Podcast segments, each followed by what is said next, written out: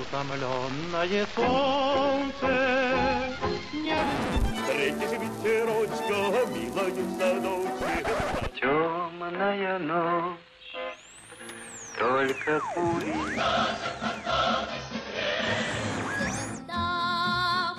Если надо, защищается блестяще. Великолепно. солнце.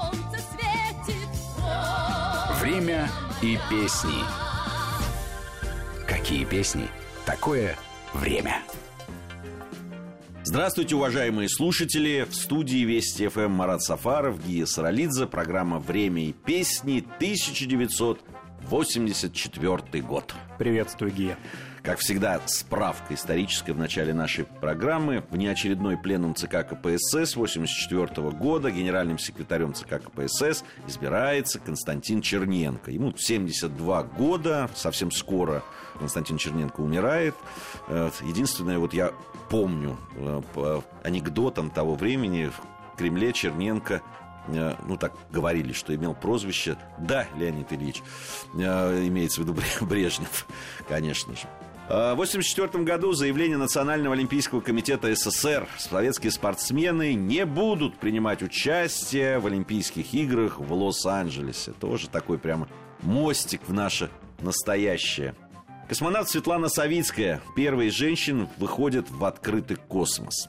Президент Рейган, проверяя микрофон перед пресс-конференцией, заявил на всю страну. Дорогие американцы, я рад сообщить вам, что только что подписал закон об объявлении России вне закона на вечные времена. Бомбежка начнется через пять минут. Вот такие шутки были у американских президентов. Э, Честно говоря, в принципе, Советский Союз мог воспринять это как объявление войны и э, начать на пять минут раньше. В Москве в колонном зале Дома Союзов открывается безлимитный поединок до шести побед за мировую шахматную корону между чемпионом мира Анатолием Карповым и претендентом Гарри Каспаровым, который к тому моменту является самым молодым, по-моему, претендентом, если не ошибаюсь. Этот затянувшийся матч будет прерван по решению президента ФИДЕ. Кампоманеса был такой человек с такой звучной фамилией. При счете 5-3 в пользу Карпова. Это тоже, конечно, знак э, того времени. Я помню, каждый день мы приходили, были на картошке, включали телевизор, и там опять ничья между Карповым и несколько месяцев Да, продолжалось. Продолжалось, да. Но, возвращаясь к теме нашей программы, лучшим фильмом в 1984 году по опросу журнала «Советский экран» становится картина Эльдара Рязанова «Жестокий романс» и, конечно же, музыки в этом фильме очень много, и музыки прекрасной. Вашего любимого композитора Андрея Петрова, да. Да. А в этот период времени Ильдар Александрович плотно работает с Андреем Петровым. И, конечно, успех обрели в фильме «Романсы» в исполнении цыганской певицы Валентины Пономаревой и Никиты Сергеевича Михалкова. который лучшим актером становится, между прочим, в 1984 году. Да, но при этом всем разгромные рецензии критиков. А я их помню. Я помню эти статьи. Это был такой диссонанс. То есть я пошел, посмотрел фильм, который мне, безусловно, понравился. Э, Люди штурмовали просто кинотеатры, билетов невозможно было достать, и при этом разгромнейшие статьи во всех журналах, Да, газетах. особенно, значит, дали волю литературоведам. В литературной газете, в таком академическом журнале «Вопросы литературы», которое в интеллигентной среде назвали «Вопли». Вот, значит, там были вопли критиков, что это отход от идеи Островского, искажения, опошлили Островского, и, в общем, и так далее, и тому подобное. А Потом Ларисе моей любимой Гузеевой сколько досталось вообще это этой- подключились кинокритики уже. Да, Гузеева, фантастически красивая в этом фильме, ну и вообще и в жизни. Она и сейчас фантастически красивая, Да, честно. а тем не менее, был и есть такой журнал искусства кино, сейчас его возглавляет наш коллега Антон Долин, а тогда были совсем другие там товарищи партийные, и они, значит, сказали, что это за актриса, за нее, значит, разговаривает Анна Каменкова, поет Валентина Пономарева. Казалось бы, такого вроде бы и не было раньше, а мы прекрасно знаем по истории советского кино, Что что, так, сплошь и рядом Сплошь и рядом. Вот, значит, такие обвинения были. Тем не менее, картина, конечно, прозвучала, и вот эти стихи еще помимо музыки замечательные. Здесь уже Эльдар Рязанов не скрывает, что он автор многих из стихов в фильме, например, «Любой волшебная страна». Конечно, в картине звучат стихи его любимого поэта Беллы Ахмадулиной, а напоследок я скажу. Но главной все-таки песней этого фильма и самой запомнившийся стал «Мохнатый шмель» в исполнении Михалкова. И здесь очень интересно, все знают как «Мохнатый шмель», а между тем официальное название, вот мы когда готовились к программе, для того, чтобы фрагмент поставить, мы с Ги нашли это официальное название, которое называется «А цыган идет». И это Ридерт Киплинг, и это перевод знаменитого Григория Кружкова, переводчика с английского языка. Вот так это называется, оказывается. И вот эта песня, конечно, она звучала везде. Из фильма вышла, отдельно жила и, конечно, интересно с этим стихотворением Киплинга. Дело в том, что я обнаружил о том, что есть стихи Киплинга еще когда смотрел фильм и внимательно смотрел э, Титры. титры. Да, было такое время, господа, когда титры смотрели, чтобы узнать, кто написал музыку, какие стихи и так далее. И увидел Киплинга, которого я обожаю. Я задал целью, так какой же все-таки из этих песен на... э, И потом узнал, что действительно для меня был просто открытие. Казалось бы, такая Ну, вот, абсолютно, да, а, такая. купеческая, Да, такая да. вот прям разухабистая, а она... и тут тебе тонкие, тонкий потрясающие. да. Киплинг, да. Вот это очень интересно. Давайте эту песню в исполнении Никиты Сергеевича Михалкова сегодня вспомним. Мохнатый шмель, на душистый хмель, Цапля серая в камыши. А цыганская дочь за любимым в ночь По родству бродяжьей души. Так вперед за цыганской звездой кочевой на закат, где дрожат паруса. И глаза глядят с бесприютной тоской в багровеющие небеса. Никита Михалков, знаменитый мохнатый «Шмель». Хотя, на мой вкус, были в этом фильме песни более выдающиеся с точки зрения, конечно, песенного стихов, искусства. да. да. А, По телевидению в 1984 году показывают авторский концерт композитора Павла Айданицкого, в котором произошло первое публичное появление блистательной Ларисы Долиной в качестве эстрадной певицы. Хотя, как певицу мы уже знали ее, и даже как актриса она появлялась уже. Да, она буквально за год до этого появилась в картине Карена Шахназарова «Мы из джаза», в роли, значит, Клементина Фернандес, темнокожей кубинской певицы. Нанесли такой грим, что просто ядерная война отдыхает. Но, тем не менее, это все было, ну, так скажем, что-то вспомогательное, эпизодическое, хоть и очень яркое. Была долгая уже карьера закадровой певицы. Поэтому тон студию Мосфильм или студии Горького Лариса Долина хорошо знала, а где находится концертная студия Останкина не так, поскольку туда вот ее не приглашали очень долгое время. Карьера-то, между прочим, к 84 году уже 13 или 14 год продолжалась, поскольку Лариса Долина еще в Одессе, в своем родном городе, работала в эстрадном оркестре. Потом она пела у маэстро Константина Арбеляна в знаменитейшем эстрадном коллективе армянском, и там пела на армянском языке. Это говорит о ее музыкальных способностях и о слухе, конечно, потому что не зная языка, так блестяще исполнять народные армянские песни, и сами армяне подтверждают, что все было очень красиво и правильно. А потом вдруг резко в азербайджанском коллективе у Палата Бюльбюль Аглы. Но самое главное, это, конечно, Кролл. Анатолий Кролл, знаменитый джазовый композитор, наставник очень многих джазовых а, артистов, и там такая школа Кролла, можно сказать, ее Лариса Дольна прошла. Но судьба была очень сложной, и часто приходилось выпадать из вот этого официального такого эстрадного коллектива, из эстрадной жизни, уходить в рестораны петь, и Да, самые... Кстати, э, певица этого совсем не стесняется, об этом рассказывает, говорит о том, что это и, и очень большая школа в том числе. Безусловно, потому что это колоссальный репертуар, и зритель, он находится не где-то за рампой, а вот он рядом здесь, и необходимо работать и выкладываться. И концерты это многочасовые, часто в течение многих часов это продолжалось выступление. Ну, вот ресторан, например, «Жемчужина», знаменитый в Сочи. Сколько от певцов вышло из этого теперь уже известных? Да, включая Григория Лепса, например. Но вот э, с этой жемчужиной произошла интересная история. Ведь в Сочи проходил фестиваль «Красный гвоздик», о котором мы упоминали. Он тоже рядышком, буквально в нескольких шагах, в Зеленом театре. И Лариса Дольна подалась туда в качестве участницы, значит, подала заявку. Ее прослушали. В жюри была Эдита Пьеха, но возглавлял жюри композитор Александр Флерковский. Сразу говорим, он не имеет отношения к нашему коллеге, замечательному Владиславу Флерковскому. И композитор-то неплохой, но вот такая история. Значит, когда он послушал Ларису Долину, она, безусловно, выделялась сразу. Но был от ЦК ВЛКСМ кандидат. По-моему, если я не ошибаюсь, из Прибалтийских откуда-то республик и ставку на него. И вот началась дискуссия. Дита Пьеха говорит, ну ведь вот эта девушка Лариса, она же ведь лучше всех поет. А Флерковский говорит, а вы знаете, что она из кабака, говорит он.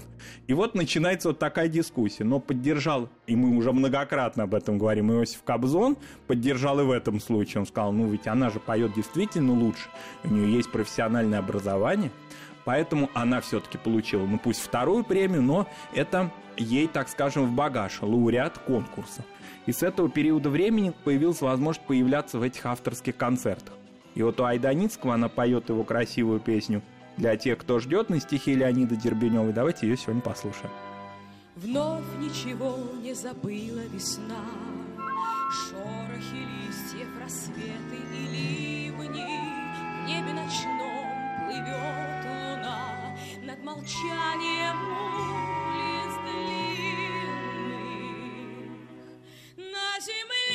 большой в этот час Все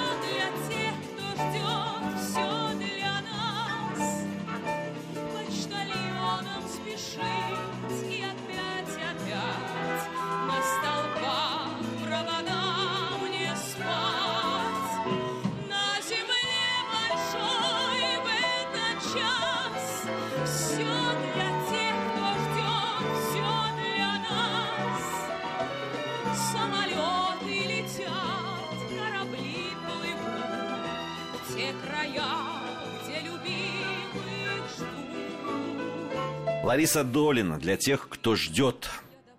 Другая джазовая певица э, Ирина Отиева. Я не знаю, наверное, многие уже из молодых людей, наверное, не помнят эту фамилию. Хотя эта женщина достаточно молодая, и карьера ее вот тогда только начиналась. Кстати, ее все время назойливо и до сих пор, по-моему, сравнивают с Ларисой Долиной. Так вот, Ирина Отиева на телевидении появляется в 1984 году достаточно часто, причем на таких больших концертах, которые ноябрьским э, праздникам посвящены. И карьера ее достаточно успешно складывается. Да, на тот момент действительно вы правы, что многие наши молодые слушатели уже не знают эту фамилию. Как-то рано завершилась эта карьера, немножко в 90-е, а потом оборвалась. Хотя сейчас Ирина Отева, слава богу, она наша современница, действительно молодая еще женщина, но она ушла со сцены. А тогда все очень вот так было, было многообещающим. Работает она у Лунстрема, у самого. Если Лариса Долина у Кролла, то Ирина Отева у другого, значит, мастодонта советского джаза. Учится на эстрадном отделении Гнесинского института Иосифа Кобзона. И часто выступает в концертах. Тоже, как и Лариса Долина, долгое время за кадром она была известна. Скорее, ее голос и мы и в праздничных выпусках часто слушали песни в исполнении Ирины Отиевой которые появлялись в конце 70-х, начале 80-х годов, тех же «Чародеях», например. Но теперь вот она, значит, уже кадре сама успешная певица. И хотя концерт к 7 ноября 84 года, а была 67-я годовщина Октябрьской революции, был вроде бы партийный, но тем не менее ей разрешили исполнить легкую лирическую песню Максима Дунаевского на стихи Наума Олева «Мы друг друга нашли». Но на самом деле, ведь э, вот в этих концертах к э, годовщинам Октябрьской революции часть, ну, первая обычно, там, большая часть была посвящена, конечно, такой патриотической Помнишь, оратории были Оратории, такие, да, да. какая-то музыкально-литературные оратории. Ленин в сердце народном. Да, да, да, так это красиво все, и участвовали потрясающие актеры, там, я помню, Кирилла Лаврова, например, да, который декламировал э, под эту вот музыку. Юрий Каюров такой из Малого театра. Да, и там все это было. Так вот, э, понятно, что такая первая часть она, этого концерта, она состояла из вот таких монументальных произведений. Кстати, с точки зрения постановочных, с точки зрения э, каких-то музыкальных, да, литературных, они-то безупречны на самом деле. Да, там. Другое дело, что это вот там для молодых людей было слегка, не слегка, а сильно тяжеловесно и как-то не очень интересно. Это другой вопрос. Ну а другая часть была как раз таким, как мы в то время посвящена, и по- появлялись и легкие, эстрадные песни. Вот как раз одну из таких э, Ирина Отиева и исполнила. Ну давайте вот послушаем. фрагмент этой песни. Мы друг друга нашли. Напомню, это песня Максима Дунаевского на стихи Наума Воля.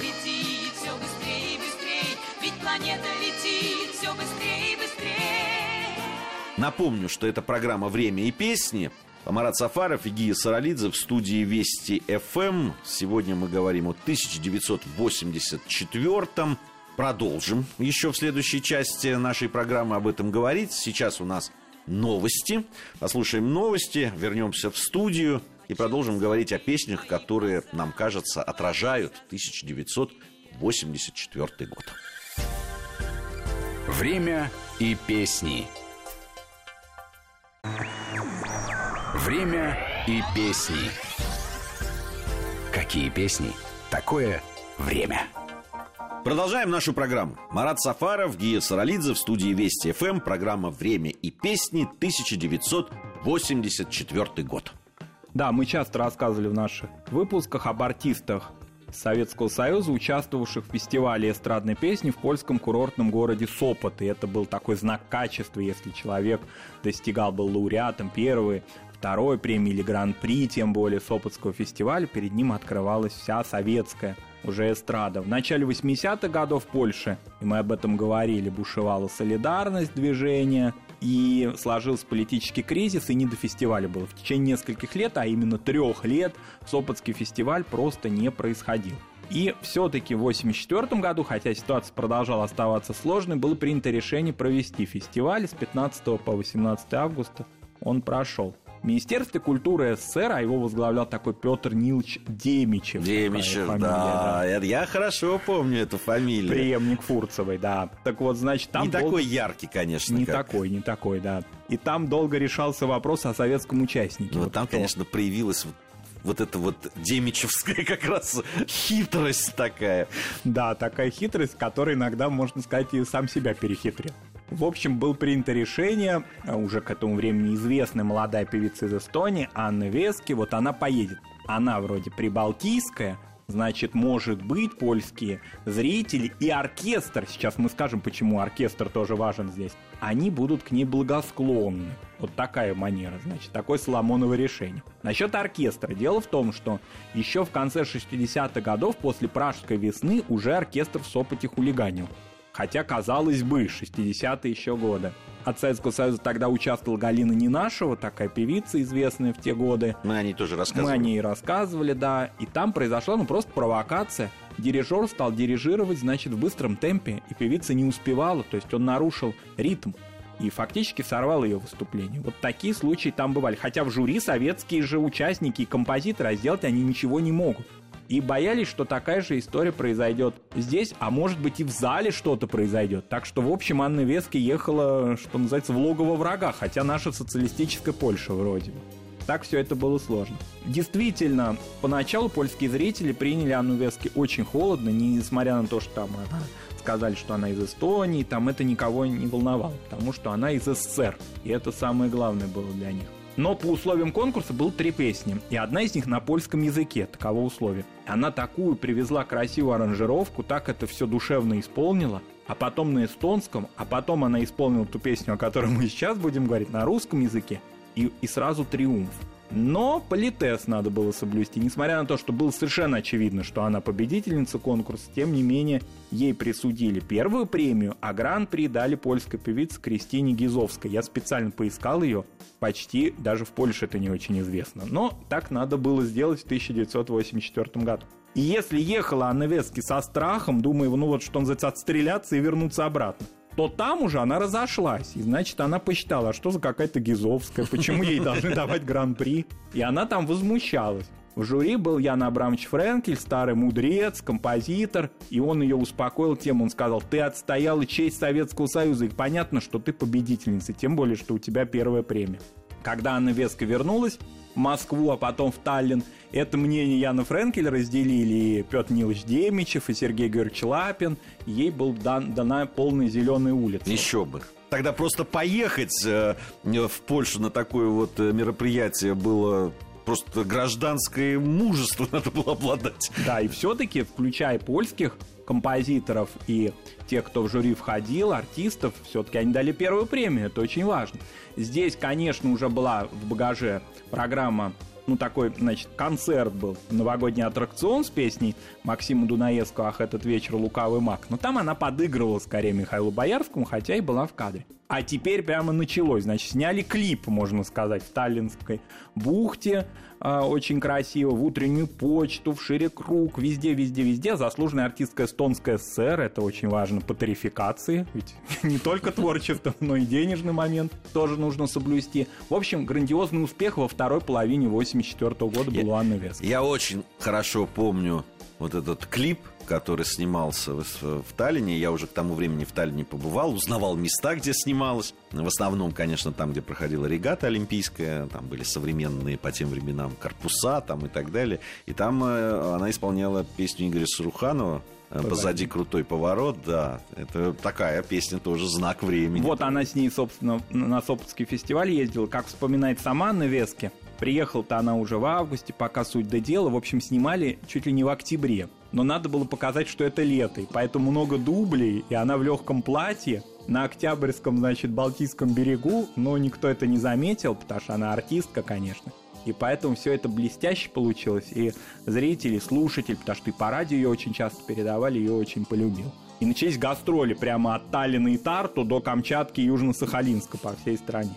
Сегодня эту песню «Позади крутой поворот» в исполнении Анны Вески вспомню в нашей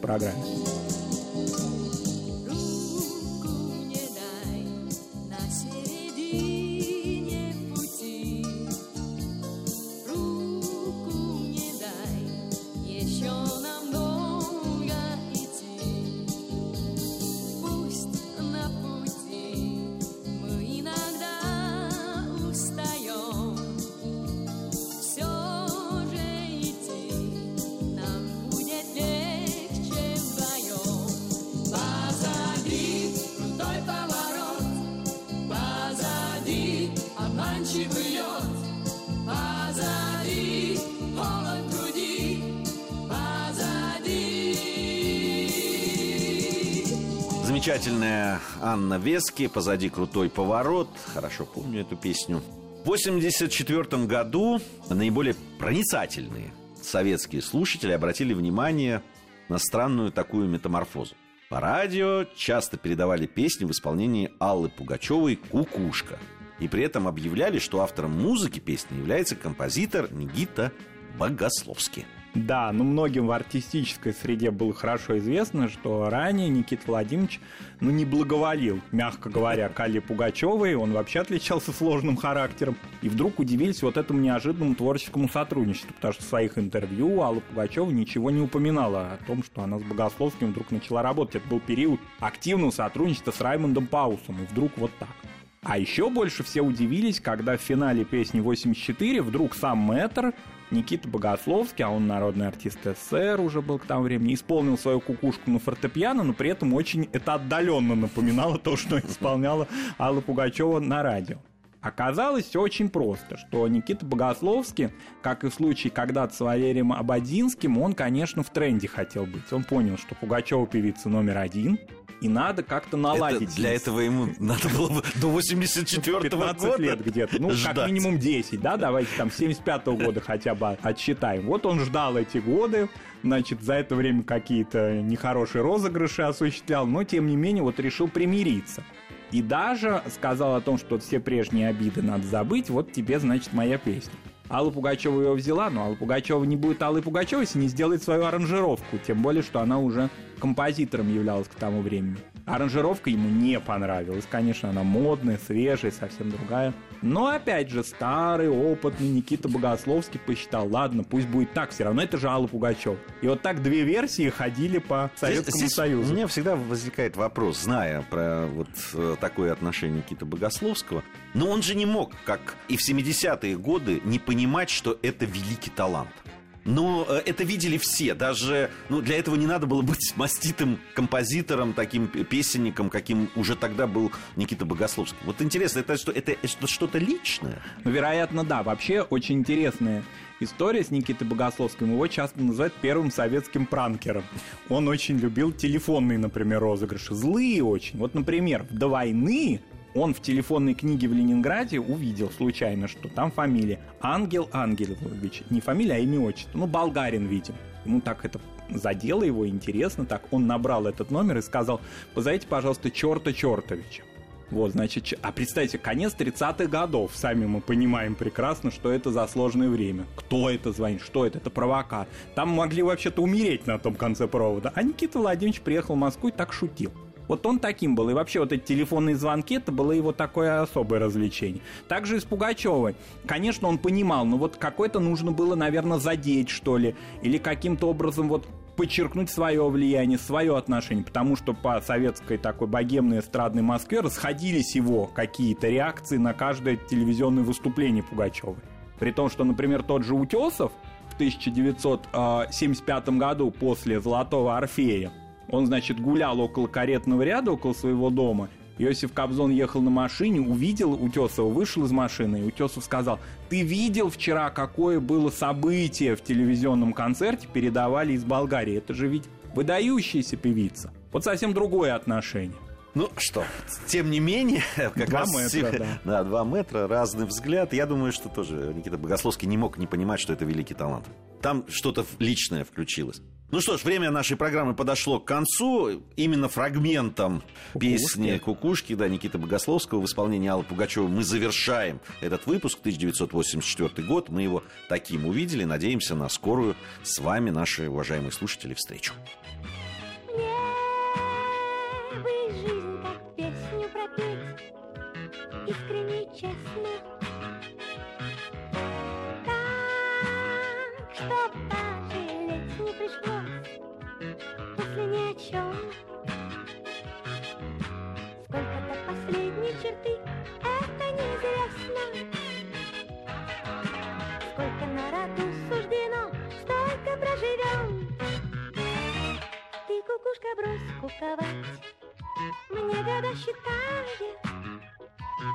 Меня свою ворожку Лучше утаи